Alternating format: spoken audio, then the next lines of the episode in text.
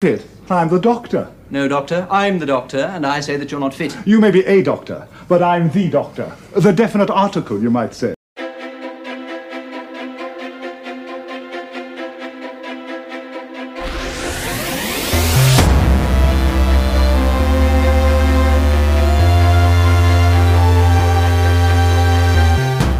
Welcome back to WD Magicast for the week of January 15th, 2023.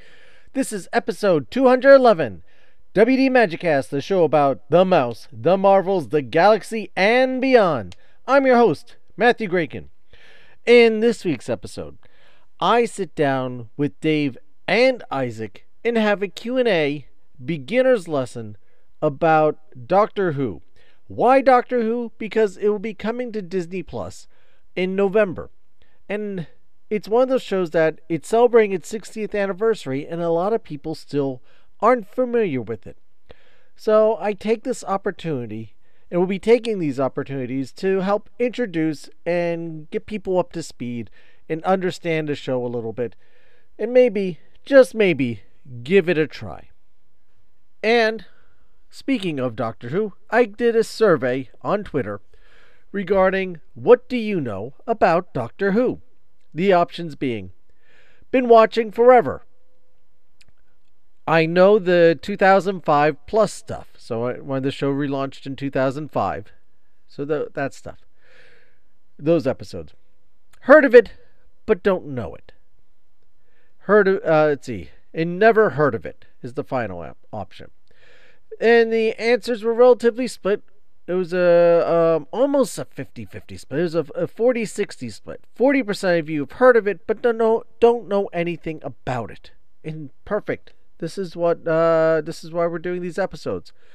60% of you have been watching it forever. And great. Awesome. So this may be these episodes may be a little bit of a refresher for you. Maybe you'll learn some stuff that you weren't familiar with. Um, or you can always chime in, hey, you forgot to mention this. You forgot to mention that. Hey, you forgot to mention the Weeping Angels. Yes, I did. And you will find out about those another episode if you don't know who they are.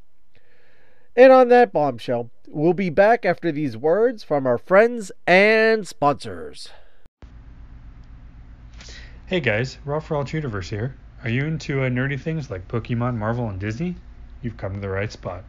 We have videos, we have games, we have contests. We just do all sorts of fun whether it's going live during the week or posting about an article about a new movie coming out. We do everything we can to keep you in the know and have some fun. Oh, and we have swag too. So come on. We're everywhere social media can be found, and we want you to become part of our family. Stay nerdy. And now, on with the show.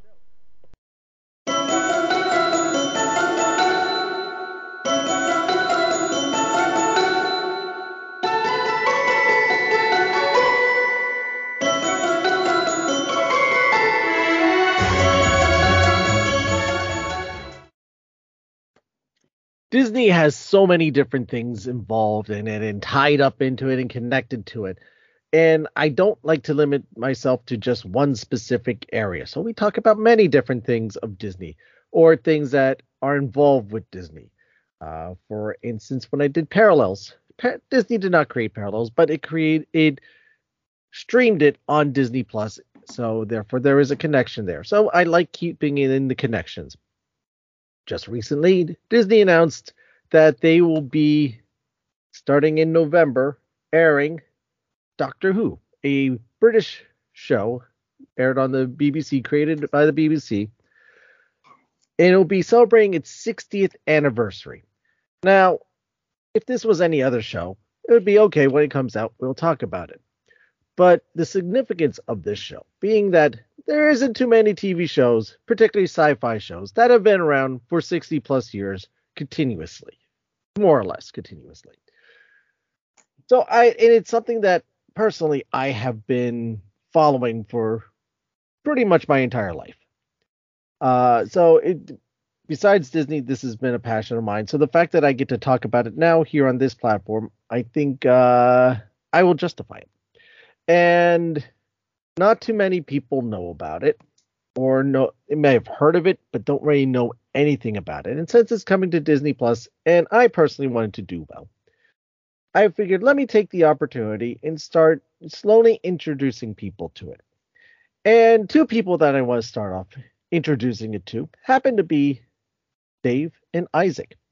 And I gave them the challenge of coming up with questions of people that are not familiar with the show and asking me, someone who has spent more than a lifetime watching, understanding, studying the show itself. So, Dave, Isaac, welcome back. Sorry I didn't come up with the crazy introduction for you guys, but I figured we'll just say hi. wow, We'll I don't know what I don't know how to respond to that. That was just a normal intro. Thank you for having me, Matthew. You're, you're welcome. Yes. Yes. Hey guys, it's Happy New Year. Happy New Year! Happy New Year. yeah, man, it's your favorite uncle. Your uncle's back. I know he's been gone for a month. Uh, had to handle some things, but he's back now. So you know, I'm here to jump on the podcast, and I'm going to be We a found lot them buried more. underneath some packages. Yes. Yeah, I just actually finally climbed out of a couple of uh, priorities and first class mail, but other than that, I'm here. I'm back um, until like I disappear for like another two months or so. So, hey, what's up, guys? Tax season. Yep. It's great. So, welcome back, Isaac. Sorry it's been so long, but glad you, you could be back and join in on this one. Yep. Dave's been filling in in uh, the meantime. I try. Big shoes to fill.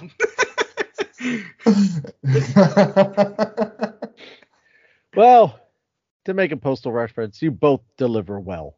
Oh, thank you. wow, that's so terrible. and just like that, we're back on track. There, there we go. And everything is right in the podcasting world. yes. So, um, Dave, I know you've you've actually now started watching the, the show a little, bit the new, uh, the 2005 uh, forward uh, version of the show. So you do have a little bit of knowledge coming into this topic. Isaac, Very, very little, but yes. what have you do you know besides maybe the title and me mentioning it a couple of times? Do you have any idea of it? Um, so I know about the title, um, which is pretty big, and I know about the title, and yeah, that's and, and I know about the title. So Okay. uh, it's it's been no, uh, no, no, I know a little bit of Doctor Who. Um, I've, I'm actually a little familiar with Doctor Who. I've, I've seen a little bit, so yeah. Not, I'm not too, I'm not too, I'm not too much of a novice of the Whovian nation, but so I'm pretty good at it. All right. All right. So um I guess since Isaac's been missing the longest and Dave has been here the most recent, we'll start off with Isaac with any questions that you may have that you want to Oh. hit me with, or hit me with your first question. Yes. So uh, for the fans out there, so exactly what is honestly like Doctor Who in general? Like what what's the whole premise of Doctor Who uh, uh, for in starters? So since you're the biggest Doctor Who fan, pretty much what what what what is the show about? Um I guess the sum it up in a few words. And this was the uh, subtitle for a docu movie that they did for the 50th anniversary, Hmm. uh, which I would say is a good, I think probably a really good introduction to anyone who kind of wants to to kind of get a um, to learn about the show without having to watch the show, to kind of find out the history about it. Um, it's called An Adventure in Space and Time. So uh, it, it is it is show that um, you have a gentleman um, you you have well gentleman now but um, you have the uh, the doctor who is uh, the doctor basically he's a time traveler and not only just time he travels through time and space which he has a spaceship it looks like an old british police phone box Um, that's a whole nother history lesson right there. But it is a, a a box. It's bigger on the inside than the outside. In him and his companions travel through again time and space, and they go on adventures. They always, of course, you know, it, it's like any other show. Wherever they go, something happens. They can't go somewhere and nothing happens. It's not Seinfeld. They, you know, it's not a show about nothing. It's about um used to have a little more historic episodes in the past than it does currently. Uh, usually now, the either Earth is being invaded by some group, um, or uh, they are now either being attacked by somebody, or someone's trying to take over Earth, and um, or they end up on another planet, similar type of situation, or end up on a, a spaceship. Uh, there's a few historical episodes that they they end up um, again this was a lot earlier in the series where they would end up like with the aztecs or in the romans the the burning of rome um, so you'd have some episodes like that but more and more so it's about uh, either the creature of the the week um, the monster of the week or you know bringing back some uh, of the good old bad guys that you know more frequent the show and their attack on either a space station a planet the Earth, something along that line. Did that make sense? One hundred percent. Made sense to me. like I said, in, in some adventure in space and time. That's that that's the uh, quick sum up of what Doctor Who is about. Understood. Okay, cool. So Dave? so now with because I see that it ran uh, from 63 to 89, correct? And then it, Yes. and then there was a pause. What was the like? Was it 16 years between 89 and 2005? So was the series done at 89? Like, did they figure? Did they plan on another to continue it on? They just never pulled the trigger, or did they end it ended it at 89 and then they just rebooted it in 05? Um. So that was a long time for us who who like Doctor Who. Uh, and kind of like in Star Trek, wherever the original series it, it was canceled in '89. Just like Oh, it Star was Trek canceled. Okay. Yes. Uh, the BBC produces shows, and the way that they keep things going and fresh is by creating new shows. Now, from 63 to 89, that is a long period of time for a show to be running. So they, all right, you know, we, we need to cap this at some point. Um, they'd been cutting back the budget, cutting back to the budget, cutting back the budget. They cut the budget back so much uh, in the the late 80s that there there was no more sets. They were shooting everything on location with one or two cameras. Mm. So, you know, how do you reduce costs? You okay? You eliminate the the warehouse, having to build sets and stuff, and you just go and find locations and and film there. So you you go back to some of those last episodes in the 80s, which was the Seventh Doctor, Sylvester McCoy, and it is he's at this location, he's at this location, he's at this location, and, and very little, if any, sets are used. Um, so yeah, essentially the BBC said, okay, you know what, we're done with the show at that point. Um, and you know, the, what are the fans to do? They started writing books. They uh, the new adventures of Doctor Who. There was a whole bunch of books that came out and that uh, continued the adventures of the story. A lot of fan fictions, a lot of stuff. Um, and if I'm not mistaken, um, there's been a few that actually have now been issued into into TV uh, into the new TV series. Um, uh, what's his name? I think even penned several of them. Uh, oh, uh, Neil Gaiman. Um, I think even uh, I may be misspeaking, but I'm, I'm going to say Neil Gaiman. I think was involved in even writing some of them because he he's in the new uh, releases of Doctor Who. He's been involved in a few episodes, but um, yeah. So it, it was it just lived through the books, and then ninety 97, 96, 97, uh, there was a collaboration between the BBC and Fox that they tried to launch a new version of Doctor Who. So they created the uh, Doctor Who American, quote unquote American, uh, movie. And it was made for TV movie. It transitioned the seventh Doctor to the eighth Doctor, and uh, which was Paul Paul McGann, and he just didn't do enough to warrant a series. So again, nothing happened until 2000 and I would say probably about 2004 when they announced that they're bringing Doctor Who back to the BBC uh, through their Wales production studio. So the so And- the eighth the eighth Doctor only got one one movie Yep. and that was it. That's Done. it.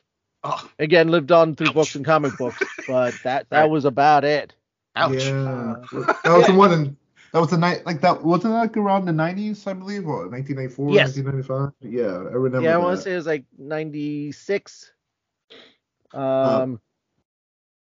but yeah, that that was that wa- that was a short-lived, short-lived time, and uh, yeah, I'll find out exactly what the Yeah, so I also do remember um, until now. Um, I, I I- think I do remember. Um, I think what was it the 50th anniversary uh, special? Um, yes, that they did do a short to kind of give more uh, contrast um, to kind of do a follow up of what happened to that specific doctor because like Yes. you said there was a different there was such a time jump between the film and to the reboot with Christian Eriksen around that time. uh, Chris uh, Chris Eccleston, yes. Chris Eccles- Eccleston, uh, apologies. Yes. Um, yeah, he uh there a lot happened and one of the things that they'd been working on in the more new series that I thought was really nice, and they, they haven't aren't doing this anymore, and kind of like how Marvel did the one-offs, uh, one-off stories for a while. Doctor Who was doing that, and especially around the 50th anniversary, they did a whole bunch of them to introduce. Uh, at that point, what was um, a segment called the Time Wars, and what was happening on the because the Doctor inevitably comes out to be um, wasn't initially introduced this way, but uh, the sh- as the show progressed, he became um, he was an alien from another planet called Gallifrey, where they do time travel is a normal thing there. Uh, so there was this this time war between his home planet and this other race called the Daleks. And so they they did a bunch of little shorts to introduce the doctor's involvement in that and also it was to correct some uh things that the producer uh Jonathan Nathan Turner who right Jonathan yeah um the guy who brought back Doctor Who in 2005 some of the things that he wrote the fans weren't too happy about but he, they already wrote him into that so when he left and the next guy took over uh he's like okay we were going to fix some of this stuff and this is how we're going to go about it. So he wrote these little episodes to kind of fill in some of the gaps of uh, things that the audience didn't necessarily care for, and to be able to bring it back and bring kind of like reset the series without resetting the series. If that makes sense. Um, and pushing things back forward from there. So yeah, Paul McGann did kind of get he, he got a beginning and he got an end and all everything in between is either audiobook, uh, which they do through Big Finish, uh, comic books, or regular books. Yes. Uh, yep. Very good. Very, very good. Now, for the, for the audience, uh, for our listeners out there, you did sit down to mention that the doctor's rival um, enemy is the Daleks. I, I guess you mentioned that. Uh, tell us a little bit more about who the Daleks are or what they are. All right, the Daleks showed up towards the beginning of the show. Um, they would the initial run of the TV series, so from 63 to 89, uh, each story was broken down into parts. So before between like four, eight, some of the some of them even go to like 12 parts. But usually like you'd have a four part series or or whatever to complete out a story. Um, they were half hour episodes. So the first uh, run of it, and they used to have all different titles, and since then they've kind of instead of having each each episode having its own title, they gave it an overall story title. Um, for instance, the the very first episode is called an unearthly child. Now there was several episodes that uh, the story ran after that of them going back, seeing cave people, and um, that was the first adventure. They now call that whole thing an unearth- unearthly child instead of part one, part two, part three, part four, however many parts it was, and each giving its own title and just making it confusing. This is one group. That's that. Second one introduced the Daleks. Um, again, has several episodes, um, but it's now known as um, the Daleks. They became a very iconic creature um, in Doctor Who. It keeps on uh, showing back up. They um, let me go into a little BBC history here just to um, make it seem even more interesting. When a character or a creature is created for the BBC, the person who creates it keeps the intellectual property. It's not like over here in the United States, whenever you create a character for a company, the company owns that character. So let's just say, Isaac, you said around, you know, let's go back 60 plus years and you created Superman. And you sold, you know, you went to DC Comics. I have this character. And okay, they make comic books of it. You would still own Superman, not DC Comics. Oh. This case, so over, I mean, over here in the United States, you sold it to DC. They give you a chunk of money. You no longer own Superman. They own Superman. They will give rights to you and credit to you, but in residuals, but you do not have creative control over that. Terry Nation created the Daleks um, and the BBC. Okay, we're going to put it in this show, Doctor Who, and um, so he he wrote this episode and is is a character that sh- has shown up many many times. It's a it's a fan favorite. They look like an upside down garbage can, uh, with little posts coming out of it and light bulbs on the top of their heads. For the easiest way to describe them quickly. Uh, they are yeah, that's one right there, Dave.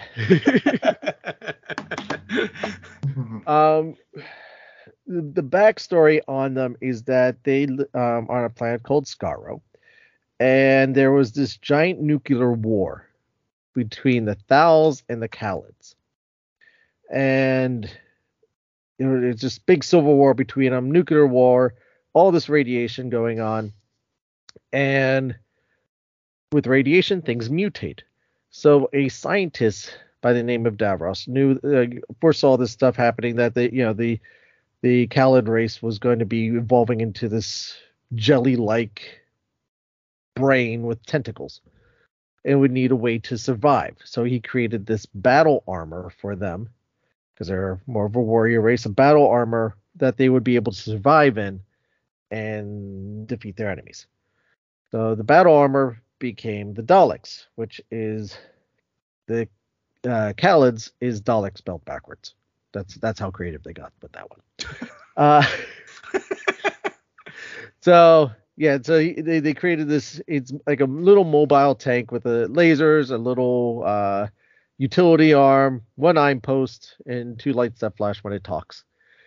And um, so the the second story run of the show introduced the Daleks. The the uh, Doctor and his companions ended up on Skaro, um, not knowing where they are, and they find the city. They wander into this city, and long behold, they run into the Daleks, and they have been battling each other ever since 1963.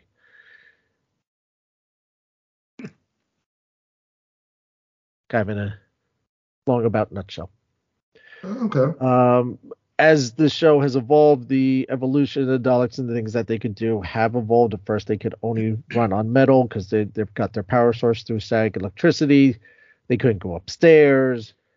Um, and that's all stuff that they've kind of worked around as the show has moved on through the years. And okay, they've found a way to move um, on ground and not limited to just being on metal because how terrorizing could be a creature be if it only could stay on metal?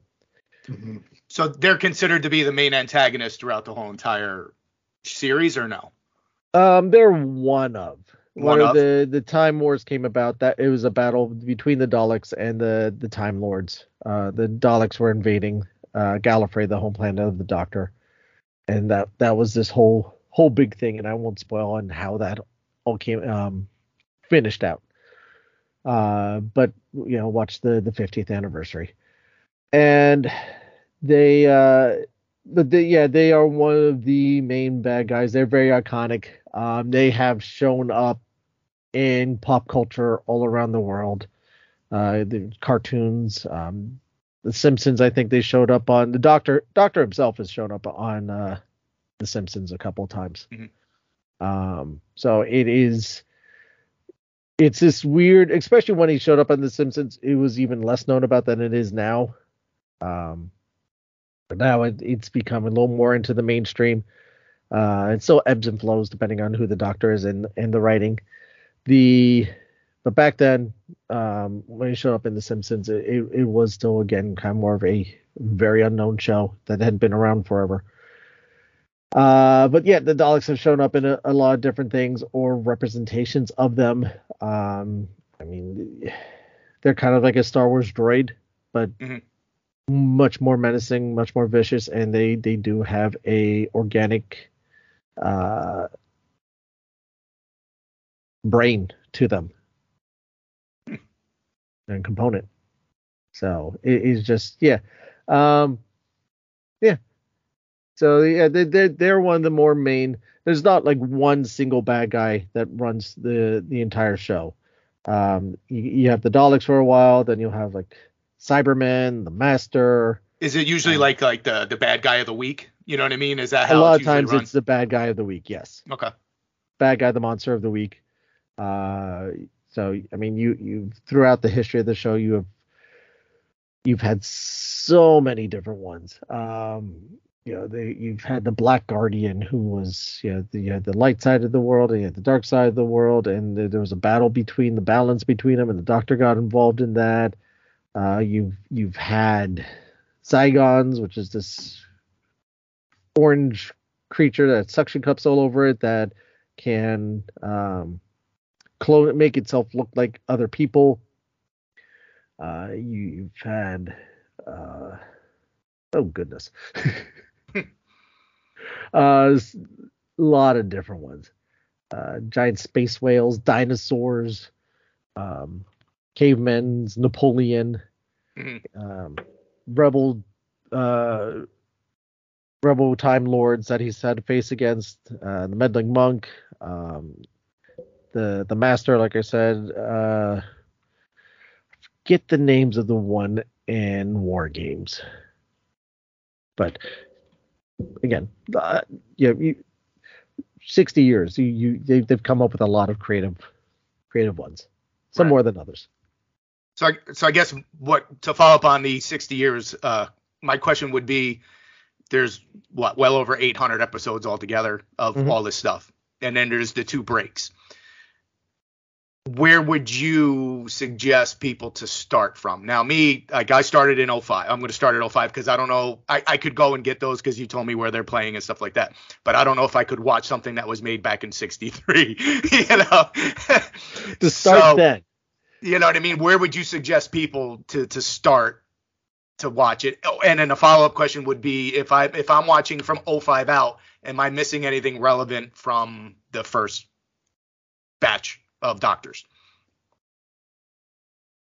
Um, I think the easiest way to answer that is if you you step on at any regeneration point is a good beginning point, and you you've had fourteen of those now. Um, So that that usually is a good beginning point. The if you're starting at 05 and going forward, that works too. Um, those shows are much more modern, much more faster paced than this stuff from 63 through 89. That was a lot more. They they included more action as the show went on, and and technology to be able to do special effects became a lot more available to them. But it uh, it was much more story based, a lot more dialogue going on. Where the, the newer stuff there is a little more action is designed more for more modern audience. Uh, you if you're starting in 05, are you going to miss anything from the original run of the series that is important? Not per se. Anything that you need to know, they will tell you or they will make reference to. Um, some of the references you may not get without going back and watching the stuff. Uh, for instance, the opening of the 50th episode is these um, the first couple seconds is a frame for frame shot um, redone of the opening of the original episode in 63. Mm. Uh, and there is a um, scrapyard or junkyard with the name I. M. Foreman on it that pops up at that point. Again, that's a reference all the way back. There's a couple characters' names that they make reference to uh, that are come over. It's more of a deep dive type of thing. Beyond that, I think the new series generally makes a good point of informing you of what you need to know of anything from the past. Like when the the Daleks do finally show up, um, they have Eccleston kind of give you a a very brief background about them mm-hmm. not having go into too much. And then as the show goes on and they those characters show up more and more often, again, you kind of start picking things up. That being said, I'm not saying that eventually don't go back and try and watch some of the old stuff. If if you enjoy the new stuff um, and you, you don't mind watching older television, because some people don't like watching older television, uh, feel free to go back and pick up some episodes and you start just learning more about the show and appreciating the show more that way. But are is it a requirement to? No. And trying to go back to the original episode in 63 and watching every single episode forward uh is madness. And not actually even possible because not all the episodes um have survived or mm. exist anymore I saw how many, like it was well over 800 episodes. And I'm like, whoa, there's no way I'm getting through that. but again, um, the the original run of the series, uh, episodes are only half an hour, where the new one they're they're approximately an hour. Mm-hmm. Uh, so you would get one story in two hours, but that's four episodes. Mm-hmm. Mm-hmm. Interesting. Interesting. Lawsuit. Uh, Isaac, I think it's your turn now. Yeah. So, uh, so we also know about the the doctor. So, what? Why is why? Uh, you already told us about like clearly the show, but why? Why was he given that title, the Doctor? Like, does that title have any significance? What What's the reason about that? That is one of the great quote unquote mysteries of the show. Um, they they they came up up with like a roundabout answer for around the 50th, but it is uh that's just his name. That's that, I mean, that, doctor. Just, yeah, uh, he, uh. he oh. he refers to himself as the doctor. Um, so you know the, that's kind of the the kind of running gag with the show titles like Doctor Who. Who is he? You know he, he's uh, in the Matt Smith area era. He liked to call himself a madman with a box. He is just this. Um, he's actually a. I don't want to say a renegade, but he is um, an expat from his his home world. He um, did not like what was going on there, so he ran away. He stole his spaceship, the TARDIS, and with his granddaughter left. I am done with you people. I don't, you know, like how things are being run here. So I am going to go and leave you. Um, he's just kind of this strange little little man who runs around, or uh, more recently a woman too. But he uh, just again goes on these adventures. But there there is no answer to it. But they do, you know, occasionally like to make fun of the name. Um, he will say sometimes like you know Doctor Smith or Doctor uh, the, the um, John Hartnell, um, the original Doctor came up one time. Oh, Doctor something, something. He came with like this gobbledygook answer, and the person he was talking to said, "Doctor Who? Yes, exactly, yes." So you know, they, they they'll make fun throughout uh, the series of the fact that you know his name is Doctor Who, but it's it's really just a doctor. Unlike the two movies that came out in the late 60s, where his name actually was Doctor Who. Um, so Doctor being his first name, Who being his last name. Uh, starring Peter Cushing of, if you, you know, people like Star Wars know him as Grand Moff Tarkin. Hmm, which was just a retelling of uh, a couple of the uh, a couple of the movies, a couple of the the series. The first one being uh, a retelling of the Daleks episode, and the second one being retelling of the Daleks invasion of Earth uh, series.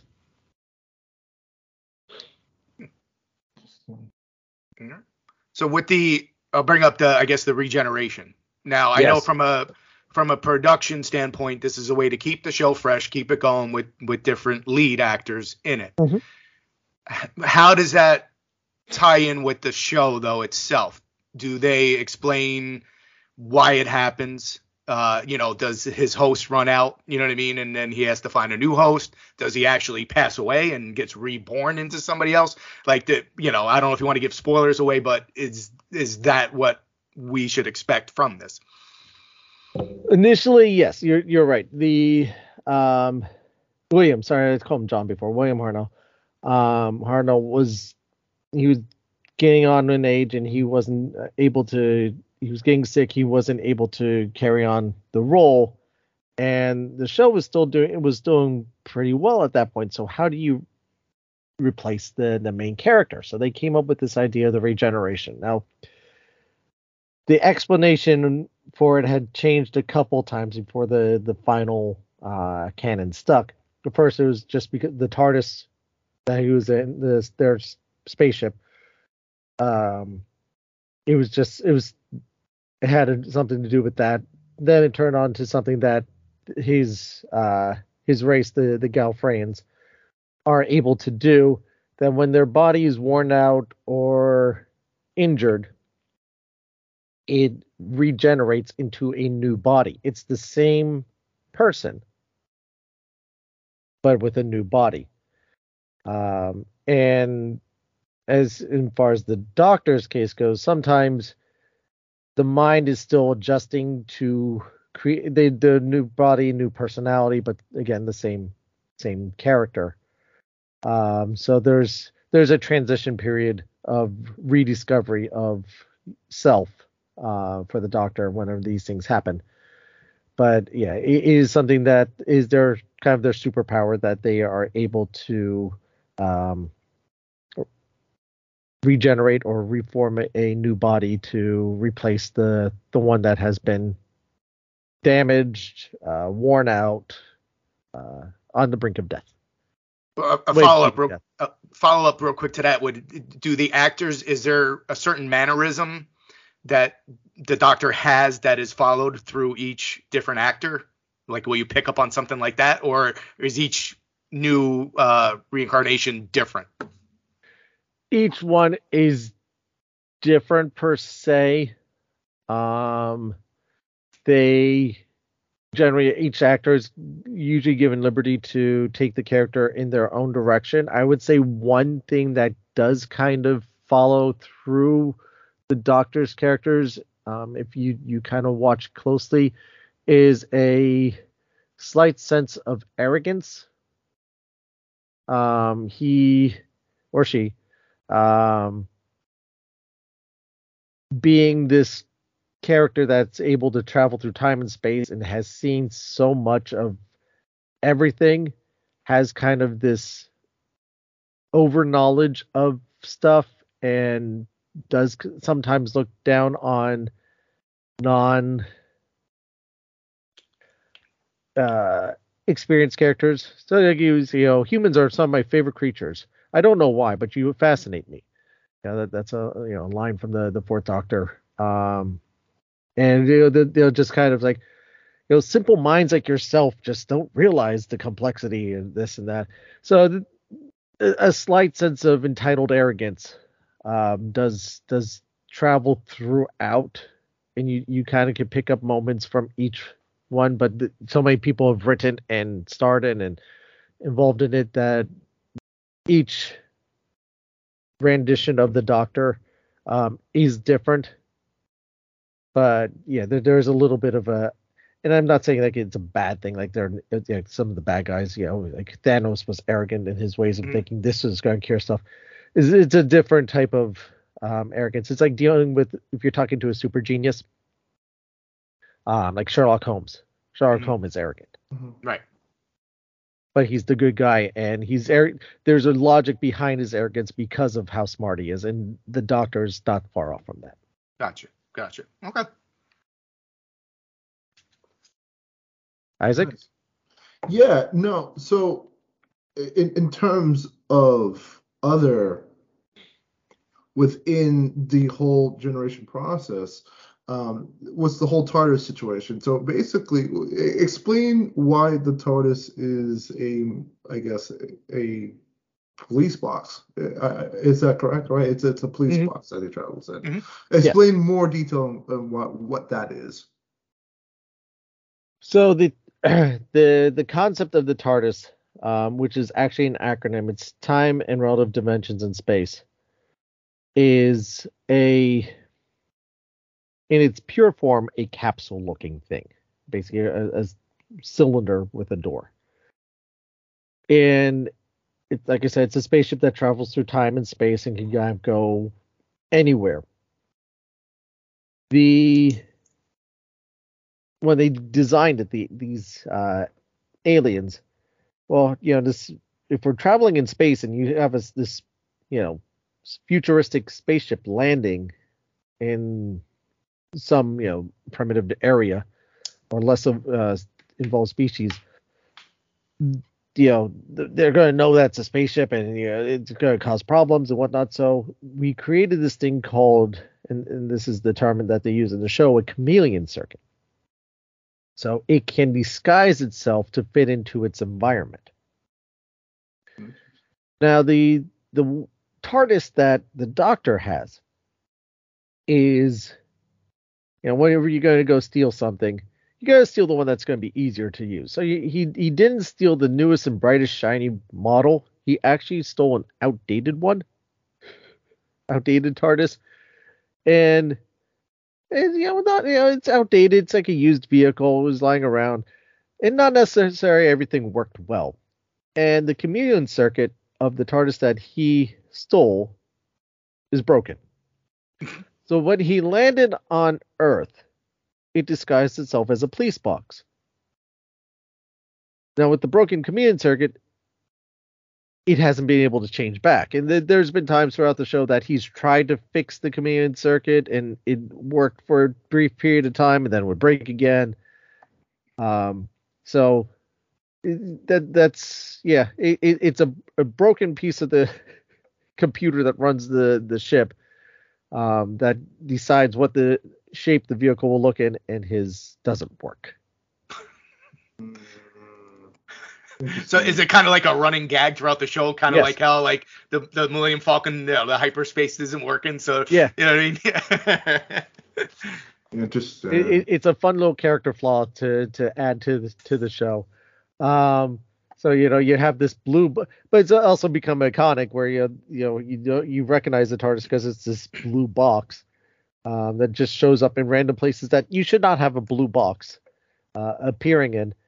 Um, of course, throughout the years they've changed the models. Uh, so the the how the blue box looks has changed over the the 60 years. It's it's not always looked exactly the same, uh, especially around the 50th anniversary, whenever they switched from um, high de- definition to 4K. So they they um, updated it some more so that way it looked better in 4K than it did in the the previous versions, and then again from 63 you, you you know things evolve um, people build new sets and, and whatnot. So it, it's always changing always forming. Um, the inside control room where the tardis where the doctor runs the tardis has changed throughout the years as well uh, the tardis is also got um, it is bigger on the inside than the outside so on the outside it looks like this police box or for american listeners a phone booth hence bill and ted Bill and Ted stole that idea. Uh, so it's like, well, how do you fit everyone in it? Well, simple. The inside is is much larger. So you have the control room, and then you have many corridors and other rooms off that. You know, you got libraries and swimming pools and medical wards and bedrooms and libraries and, and, and kitchens and whatnot all, all throughout the ship. You know, it's this giant, massive spaceship, but in a tiny little package. Um, so that that's always changed. Uh, the, at one point in one of the shorts that they did, uh, they referred to it in a, in a new version for for people to understand that the changing of the control room is the desktop theme. So you know the, the, you can change the desktop theme so it, it looks different. Um, you know you, you spend time, you refurbish your house, you change the room around uh, you hang Star Wars stuff on your back wall, whatnot. uh, the That's right. so that's you know the doctors you know you spending all this time in this ship. Oh, let's change this around. Let's change that around. Mhm. Um, so that that's what he does. Um, and yeah, that that goes down to the showrunner. That okay, let's let's revamp it, give it a new fresh coat of paint, and make it look uh, snazzy, and, more futuristic. Change throughout the years, but um, yeah. So the, the TARDIS is is spaceship um, that travels through time and space. It uses the power of a imploding star, um, you know, basically a black hole or supernova control contained inside the Eye of Harmony, and that's what um, powers the TARDIS. Super powerful vehicle uh, that can that can, again travel through time and space all, all across the universe, different galaxies. Um, it's been to anti gravity, uh, anti universes, and a lot of fun places, and considered relatively indestructible. Okay then. So, all right. So I'm starting on. I started with the Ninth Doctor, 2005 season. Um, he met a character uh, Rose uh, in that. So, willingly or not, she was hesitant to go with him. She goes with him on a couple adventures that I've seen so far. Is that a common theme throughout each uh, season that he has either a human? Is it always a human that he partners up with? Does he team up with aliens? You know, or it, it, it, is that basically it's Doctor Who and my partner go on adventures throughout time and history? Yes, um, for the longest time they were referred to as his companions, Mhm. um, and as that's changed in the lexicon of humanity, they they've kind of watered that term down. Um, and they again they at one point in the more recent shows they do make fun of that. Uh, but originally they, they were called his companions. Um, yeah, it started off. It was it was him and his granddaughter escape escaping from their their home planet. Um, and two of her school teachers unwillingly, um, well, willingly followed her because they didn't understand her because she was extremely bright. She, things that they were teaching, she knew more than they did and didn't understand it. So, and you know, he- who's this strange little girl? So they followed her, and they they got into the TARDIS, and through one thing or happening, they unwillingly set the TARDIS in motion, and it, it went back to the caveman days, and that became the the the adventure of the show and those companions. And throughout the years, uh, companions leave and new ones come on. Are they always human? No. Uh, he has had people from other planets. I mean, they're always human form, more or less. So they're humanoid. Mhm. Uh, but they are they necessarily from Earth? No. A lot, most of them have been from Earth. Uh, one because of just the show is filmed here on Earth. It, it, it- you know, of course, it's you know where else Right. are they gonna film it? So a lot of adventures happen here on Earth. That that you know goes without saying. Right, but that's that sounds cool though. I, I would, you know, if they mix it up, his uh, his companion Yeah. to be a non-human, you know, what I mean? been that would be interesting. yeah, there, there's been other. Uh, he's never had a Dalek per se as a companion. Um, he he's had robotic dogs. Um, that was the biggest one, big one for a while uh, with the Fourth Doctor called K9, um, who does make a reappearance in the 2005 series. They did try a relaunch of a K9 TV series that didn't go off so well. But uh, yeah, you have you have K9, uh, a robotic dog. You had another one called Kamelion, who was a uh, robot that could change his his shape and look like people. Um, you've had another. You had Romana, who was a, a Time Lord herself that would uh, who traveled along. Um, Leela, who was a uh, savage from another planet that would travel with him. Um, Adric, who was from another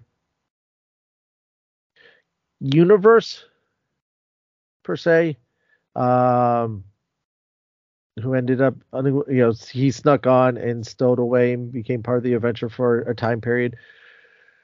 Most of the new ones have all been human, um, Earth human. So I, I can't think of a well, you've had a couple that um, have traveled briefly with him that have not been, but the, the main ones that have spent like a season or so with them uh, have been uh, uh, have all been from Earth. Okay. Interesting. Now, in terms of what the doctor, I know the doctor. Uh, I I know you mentioned the Daleks earlier um, in, his, in his podcast. Does Doctor have any other uh, enemies and rivals that he tends to contend with as the series moves forward? Oh yes, oh yes, indeed. Um, like I mentioned before, the the master who is a, a renegade time lord who uh, wants to kind of instead of help people, you know, do everything for himself and uh, wants complete power and control. You know, I am this superior being, so therefore I should be going around and controlling everything and um, causing chaos and mayhem. Um, the backstory to him, he and the doctor used to be in what they lovingly refer to as the academy, um, the school system on the uh, on Gallifrey together. So they they actually knew each other. Um, to what extent? I've heard rumors that they they were brothers. There's uh, or that they were just classmates or good friends. Uh, and the doctor and the master went the way of evil, and the the doctor went the way of trying to help people most of the time. Um, so you, you have the master. Um, he started with the third doctor and has been showing up pretty much ever since. You have uh, the Cybermen, who are giant um, androids that used to be humanoid. Uh, they're from a planet called Mondas that was a alternate version of Earth that to as they were getting older and sicker, they started replacing their worn out parts with robotic parts and ended up just being um, emotionless robots. And of course, like most emotionless robots, just um, are focused on dominating other worlds and you know eliminating the inferior uh, living creatures, organic creatures. So you have the Cybermen. Um, those are really the main three again with the Daleks. that you see time and time and time again. Uh, you've had other ones more recently, uh, the the, the new run uh, show up. Uh, you have the the ice warriors, the Silurians that are uh, lizard creatures that used to live. Uh, the ice warriors are from Mars. They were a warrior race from Mars that again because they, they you know Mars isn't so good anymore. They wanted to take over other places and ended up on Earth, um, frozen in ice, hence the name Ice Warriors. And when they got out, tried to dominate Earth. Silurians are the original reptilian race of the Earth. They've lived underground and now don't like what the uh, mammal ape men have been doing to the planet and trying to take their planet back. Um, so they've showed up a few times. Um, trying to think any other baddies that show up more often. Not off the top of my head. Beyond that, mostly it's the the monster of the week. You know, a few show up a couple of times here and there, but uh, generally the it's it's those uh, those main three or five if you include the Ice Warriors and the Silurians. I have I got a follow up. I guess it's a follow up question to the Doctor Regeneration stuff. Yeah. Um, it would it would appear that they were all different actors except for one. Uh, it looks like David Tennant had two runs at the Doctor. Is that accurate? That's getting into spoiler details. Oh, is it? Okay. Yes, because that 'Cause has I- to do with the that has to do with the 60th anniversary, um, which I you know, obviously haven't seen yet. Mhm. Uh, but um, yeah, that that that is something he he was he had his run in uh 2006 through Oh, so they're bringing him back. Okay, now I see it. So he's Yeah. coming back for an upcoming one. Okay. Yes. All right. Now I get it. Okay. yes and my- how and why that's happened no one except for the writers really No. know Okay, because I saw that. Because then my follow up question to that would have been, does he does he act the same? But you wouldn't know because it hasn't come out yet. Because I'm wondering if he if he's the same. Like, hello, I'm back. You know what I mean? No, it, it was a matter of what happened. And kind of cutscene. okay. Okay.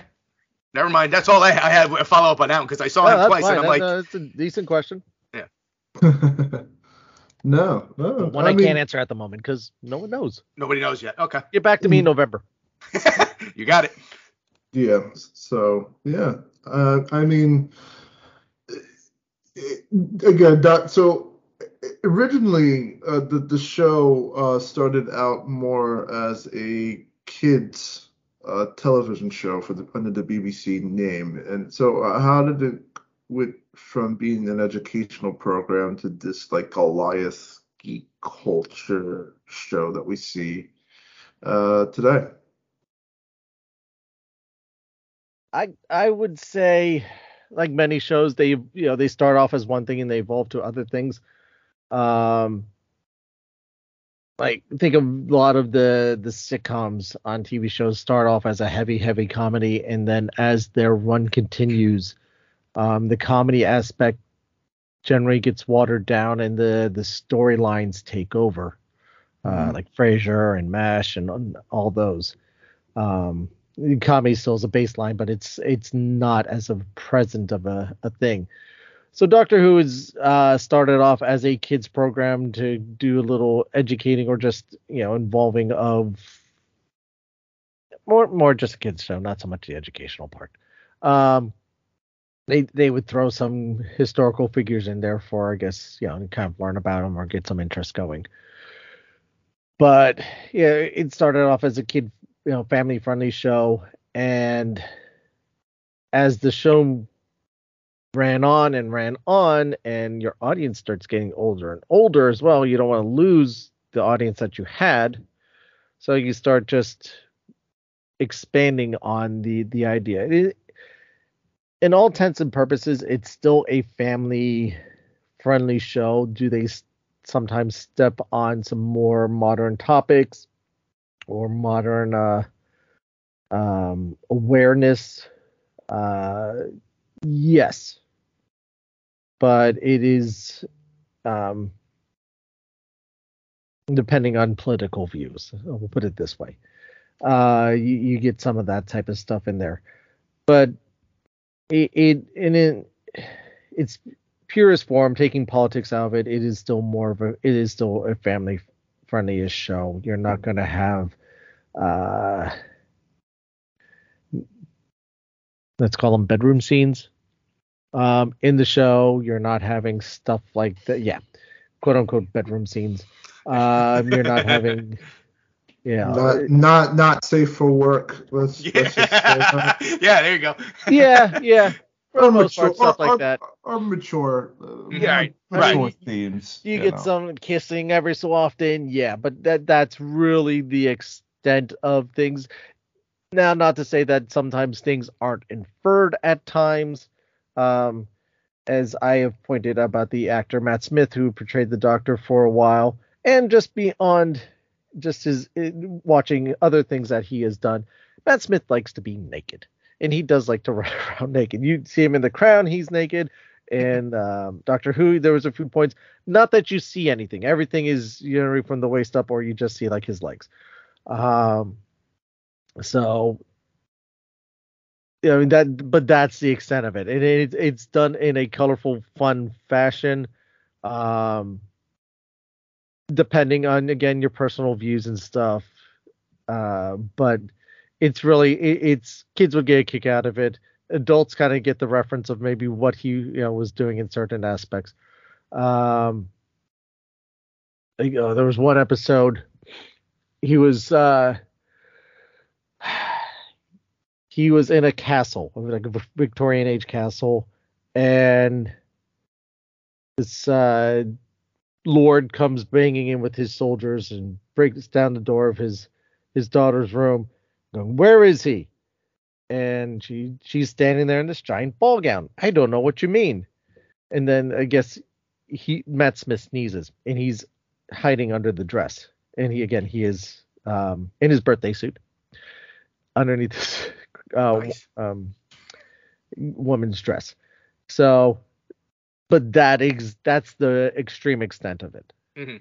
um you you do get again references to uh cultures in the future and how things have evolved or changed um when they introduced the captain uh, character captain jack uh, who is from the far far future of the earth uh from a point that the humanity now will have relationships with not just humans but anything and everything. Dogs cats lizards aliens whatnot. That's how you keep the race going i guess.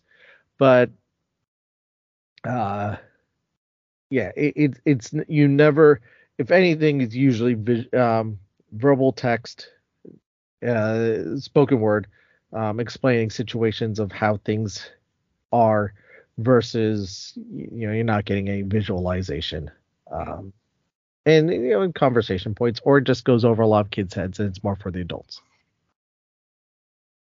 Yeah, Some Yeah. cartoons and stuff like that are like that too, where it's geared for the the, the adults will get it, but the kids goes right over their heads. oh absolutely absolutely Well, you know, and you know, it's a, it's well, you know, you always have to make sure that the adults are just as entertained as the kids. Exactly. Yep. Right so, so I the writers will go out of the way to make adult, uh, a more mature, you know, lines. That way, it keeps the the the parents entertained.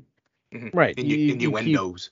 yeah i wouldn't say wanna- you know currently at the moment is necessary for the youngest of audiences it's you know it's definitely not like a five year old is going to sit down and watch this um but a tween teenager 20s um my my eight year old watches it and enjoys it so it's that kind of age range um and then in onward from there Mhm. um, that is is more for where this this show is is geared. Hmm. Um, eh, but there there's stories of years ago with the original series when the show first started that sometimes this show was maybe too scary. Now, if we go back and watch them now, we're going to say this is nothing scary at all. Right. Remember, Friday the 13th, Halloween, horror movies, slasher films weren't necessarily the thing that they are now. Um, in, in what was shown on TV is not what's shown now. Mm. So some of these creatures that they would come up, you know, guys in rubber suits and stuff, back then was a new thing, and you know, there's stories of kids hiding behind the couches or uh, having to turn the TV off on because they are having nightmares because of what they saw on Doctor Who. Mm. You know, which seems funny now, but we're talking 1963 Yeah. a lot, a lot, a lot has changed, particularly with what we have perceived or being shown on television from then till now. I So- Um, yeah, so I would. Uh, we've all seen time traveling shows, movies, blah blah blah. The main thing would be to not mess with the space time continuum. now, I've texted you about this, you know, Uh-huh. for the first three that I saw, but I, I want you to elaborate a little bit more than just like the couple words you said on the on the text. Is that do they buck that system and say nope we we don't care who we run into we're going to screw with the timeline because every show you see don't mess with that space time continuum you're going to blow up the whole entire existence like how does how is that handled throughout this this series All right. Um, do you want the simple answer or do you want the slightly more elaborated answer? whichever you feel like dropping All right. Depends on the writer. We'll- Okay. We'll, we'll start off with that. It depends on the writer of that particular episode. Um, a lot of times, how it is is that if you take the historical context, the the event itself and then the end result, the end result a lot of times ends up being the historical correct ev- event okay and that the doctor ends up getting involved in it. Uh, case in point, he was captured by the Romans at one point. Guys who know nothing about technology and anything going on, and he's doing his best to you know to to keep things under under wraps and whatnot. But yeah, he, he's battling the Romans and he gets uh, captured by Caesar, and he's he's dealing with Caesar and um, you know here's the guy from the future and trying to figure out you know trying to avoid stuff he's holding his glasses behind him. The rays of his glasses are held in such a manner by accident, catches the rays of the sun, and while Caesar's trying to figure out what to do with Rome, his plans catch fire. What did Caesar do to Rome? burned it down right yeah He burned it down. oh come on Another similar instance in France. Uh, I think it was France or London at something where uh, the TARDIS was in a, um, a warehouse. The TARDIS, uh, something happens where the warehouse ends up catching on fire. Again, was another historical event. Uh, as far as non-actual historical events where the, the doctors involved, where you're talking about say another planet and trying to mess with timelines and whatnot that he um no he he he the only real rule that they they um try to adhere to throughout the show is that he doesn't run into himself. So you can't cross your own timeline. Right. And then from there uh, everything goes. And even that that's it's a rule but as all we know all rules are meant to be broken. Has that happen on the rare occasion usually special events uh anniversary episodes or special event episodes that has that happen. And i think as far as the show goes i can think of three four five times in the six years that that has happened. Um so this is a rare occasion that and usually overseen by the the higher powers so that's the one rule that you do not interfere with yourself. Do not you know again that's you know, something that you see in a lot of time show you know time shows like oh don't run into yourself. You can't see yourself. Back to the future. Back to the future. Yeah. Uh so on and so Avengers and- yeah.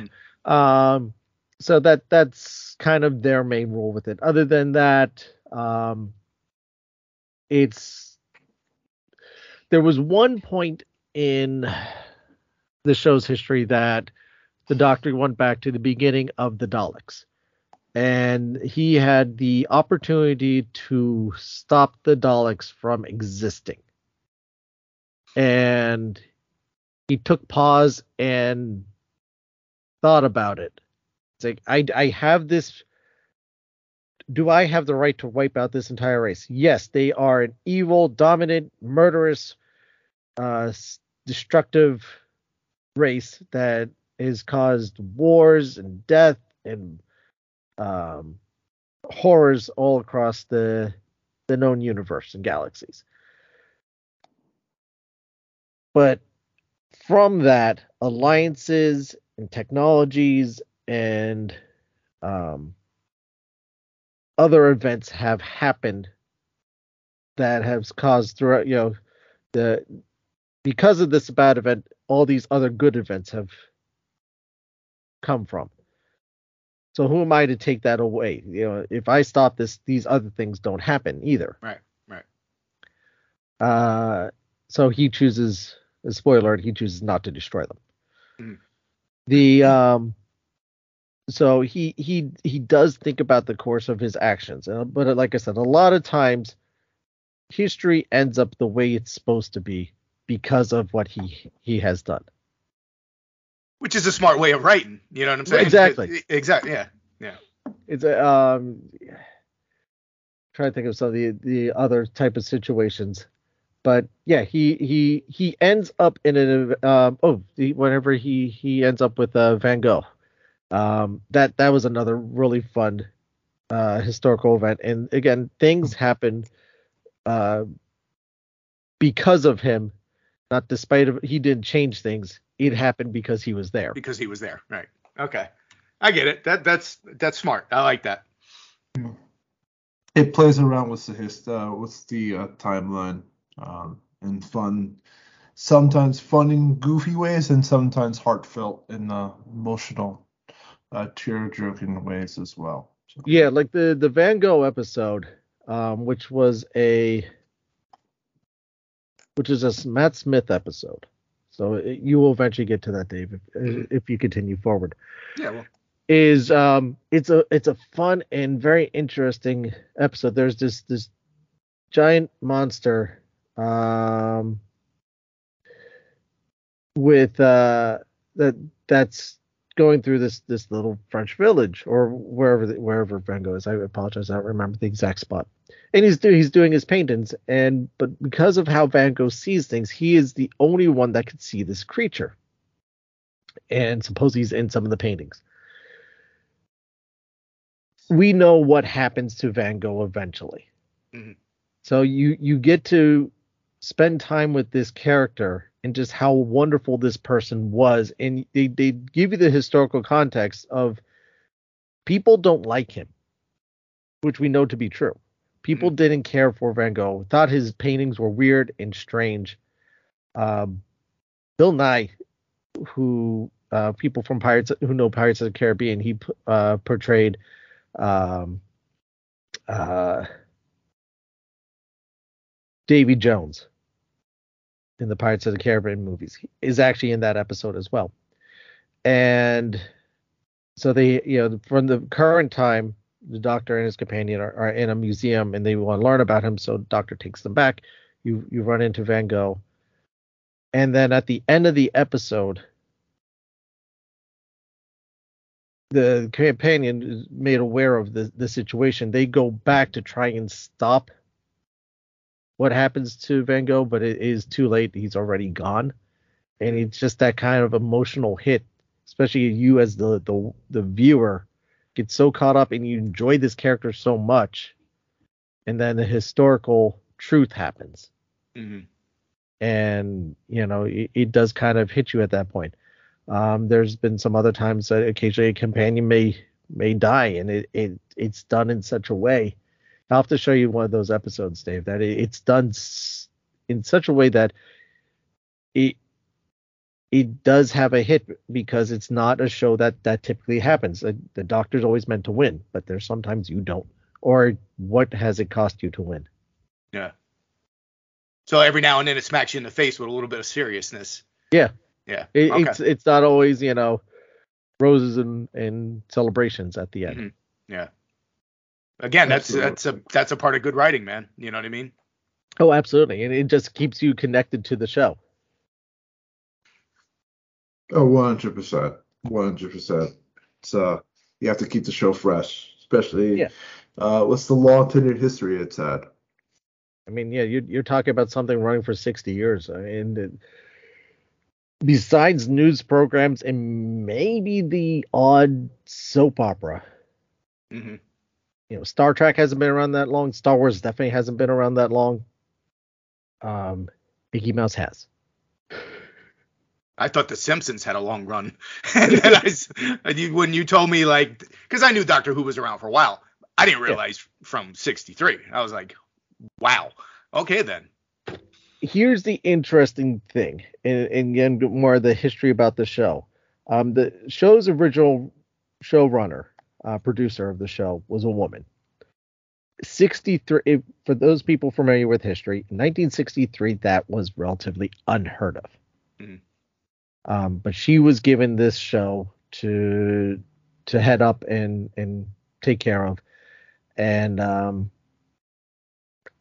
and again, and if you go back and um, Doctor Who: Adventures in Space and Time is a is a wonderful again little uh, docu movie that they did. Um, the guy who plays Filch in the Harry Potter movies portrays William Hartnell in it, and he does a fabulous job. He actually did such a great job that they brought him into the TV show proper um, to portray that character again. Um, and it gives you how this show started off and with everything that happened to this show it should have failed immediately so there was questions of what is this show and what is it all about and if it wasn't for the the constitution of the the people who were making it that made it succeed um so a lot of trouble going into the show whenever they they start off and making the show. So they finally shoot the episodes, they get the thing to air. The first episode airs on the BBC. Again, The Unearthly Child, episode 1, premiering the show on November 23rd, 1963. Do either of you know the significance of that date? Neither of us are none of us are old enough to really know, but if No. you are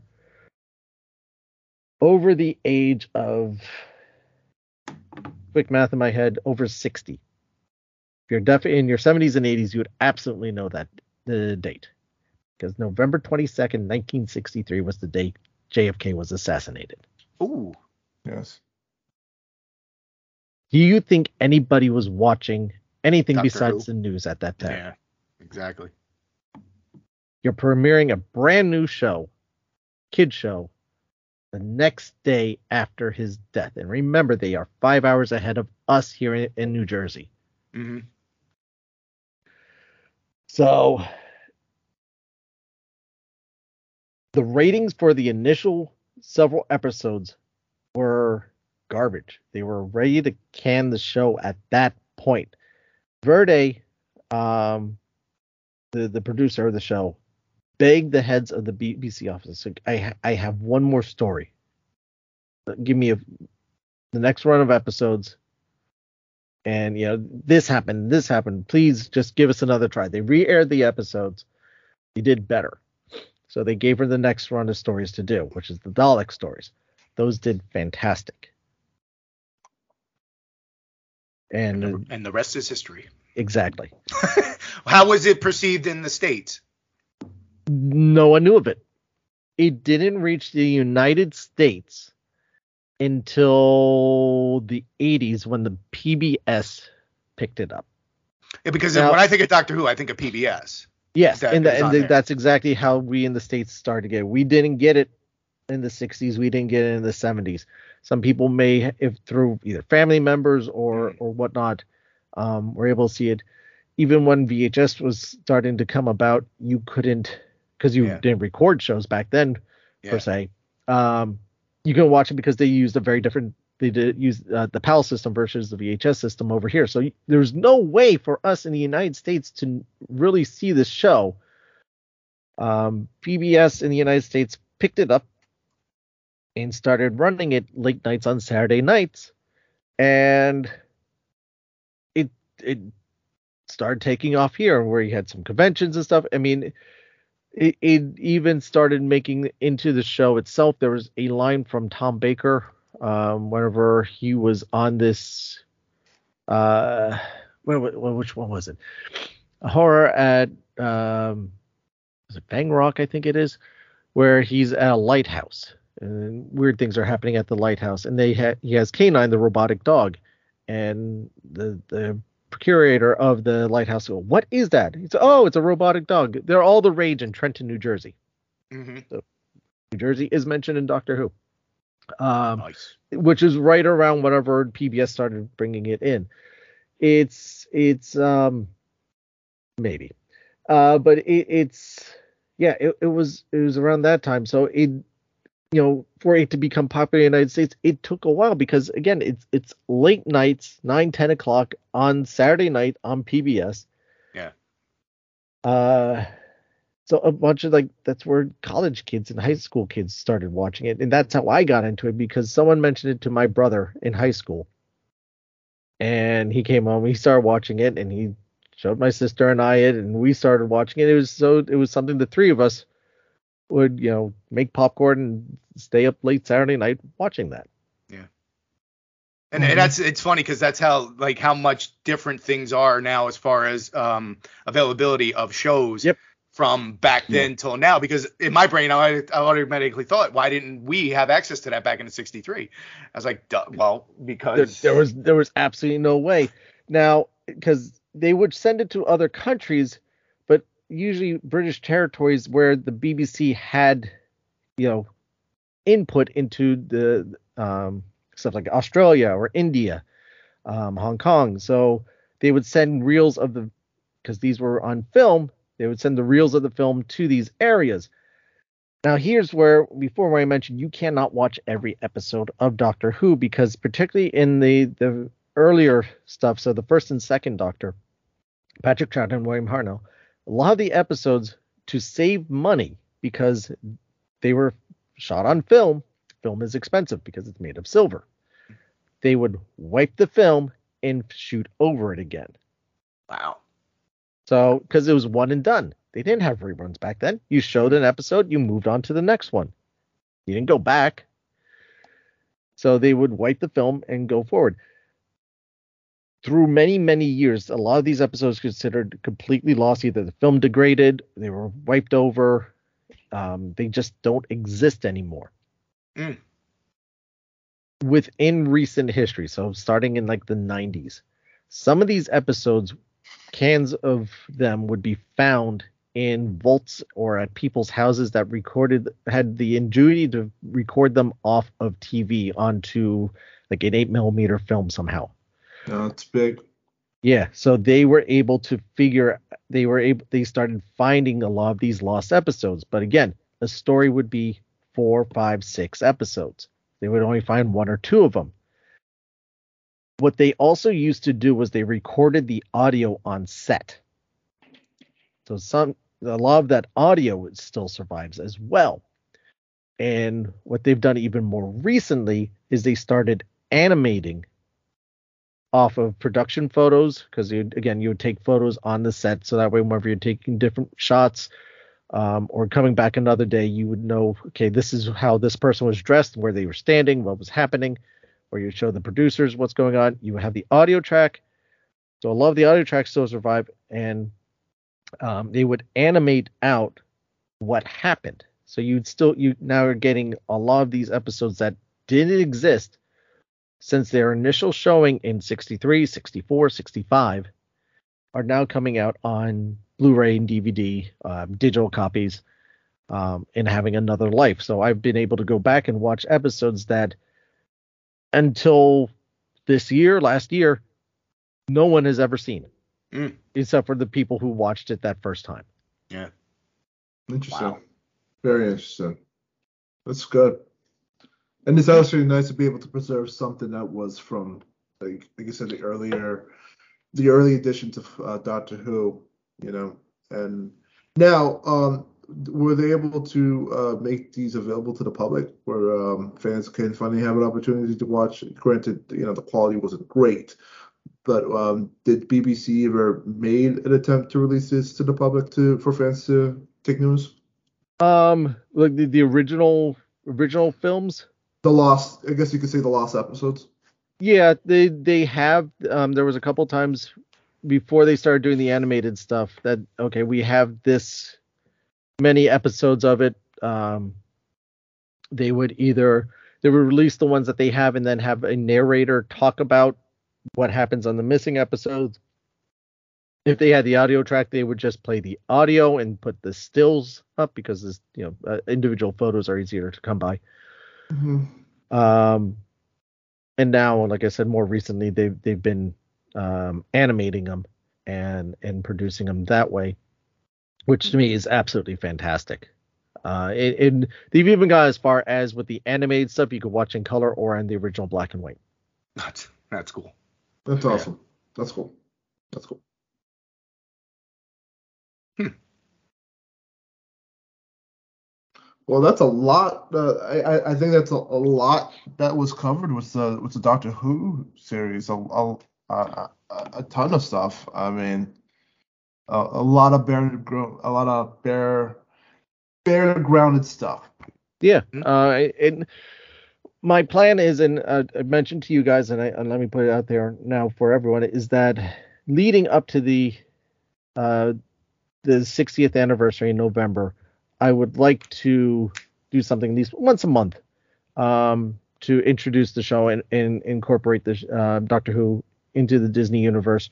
I mean, is it something we're going to see in theme parks? Probably not but it is going to be on Disney Plus. Um, and then, again, obviously something that I'm passionate about. So I'd like to help introduce uh, the listeners to to the show and um, you know have some other people on um, in discussions about the show as we lead up to 60th, which again historically on a TV and is quite the uh, quite the achievement. I agree. Absolutely. No, it's a big achievement. If if I may, I got one last quick question for you. Yes. So from as far as the monster of the day deals or or the species that they have throughout the show, has there obviously technology has changed. So if if an original monster came out in the like 60s and then they bring them back for let's say 2015 do they modernize them or did they keep them as the same cheesy you know 60s uh, uh, technology that they have they they've updated them. They they try to stay true to the original, but they they have updated into more of a uh, visually pleasing creature. okay all right I mean, the, the, I mean, as much as visual pleasing as you can get. As you but I can get, guess, Exactly, with a slimy green something. yeah. it. right But no, but like you said, they kept the, the the original essence of the creatures back when they were originally created. So Right. If you look at the Silurians from the 70s, you look at the Silurians from 2015, uh, they look. You you would recognize that they're the same thing. Obviously, better makeup. yeah. Right. Yeah, that was my last little, you know, curiosity of of because again, we're we're going over a long period of time. Obviously, technology gets better. You know, did they digitally animate them or did they use them, leave them as like the the traditional makeup and masks and stuff? You know what I mean? Sometimes a hybrid between the two. Yeah. Gentlemen, thank you so much for joining me on, on my my little uh, wild idea here. Um, thank you for coming up with the questions and during my my ranting and nerdy no, nerdiness. no, we did it. Uh-huh. I had I had a good time. Thanks for uh, you know having us. And uh, hey, I, I look forward to more discussions on this. Believe it or not. Oh, excellent! No, I, I, no, I'm glad. no. I don't know why I thought you were going to say midlife crisis, but no, was I thought that's where he was going to. uh, no, but no, no. I think this is fun. I think this is a fun segment that's being introduced here on the podcast for people that really want to get into Doctor Who and really want to get into more depth. And who a better person than Matt to be able to share that with our audience? So yeah, I think it's going to be fun. Yes, sir. Thank you. Thank you so much. And uh, we'll be talking more soon about many things.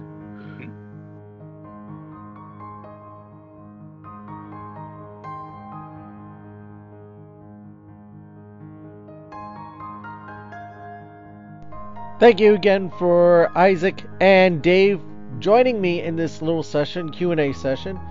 And um, I hope you learned something. Let us know. Join the conversation on our Facebook group, facebook.com slash WDMagicast. On Instagram, TikTok, and Twitter, we are at WDMagicast. Make sure also check out our YouTube channel where you find audio versions of the podcast and some other surprises that I have posted along the way on there as well. That's at WD Magicast as well. You can leave us a voice message through the Anchor app or Anchor.fm website. Be heard on the show. Let us know what you're thinking. Uh, respond to the questions. You know, give us your input. We would love to hear and have you on the show. Please, I, I will definitely have you on as long as it's appropriate. Uh, so send us a voice message through again the Anchor.fm website or Anchor app, or record your message electronically through your computer, your smartphone, or tablet and email it to email at wdmagicast.com. You could also email us any questions or suggestions you may have to that address as well, or hit us up on the social media network. Send us a message. We will get back to you absolutely. Links to all these are in the show notes and on our website, which is www.wdmagicast.com. I want to thank you for your time. I know how little time we all have these days, and the fact that we get to spend some time together really means a lot to me, to us over here at the WD Magicast team. Uh, we cannot thank you enough. Please, please, to really help us out, go to Apple Podcasts, go to uh, Spotify, leave us a rating or review. We have all five star reviews at the moment, and um, keep them coming. Uh, I mean, we we truly feel blessed, and uh, it, it it really it doesn't go unnoticed that we have gotten that kind of feedback and response. And I know it sounds selfish that we keep asking for more, but the more that we get, the more those pod uh, chasers will promote our show for free. Just all, all you have to do is give us a review and they'll keep on they'll promote the show and you'll pop up in the searches and say people you know tell people about the podcast. Or also you can you know post a link post a link to the episodes on your your social networks and let people know about the show.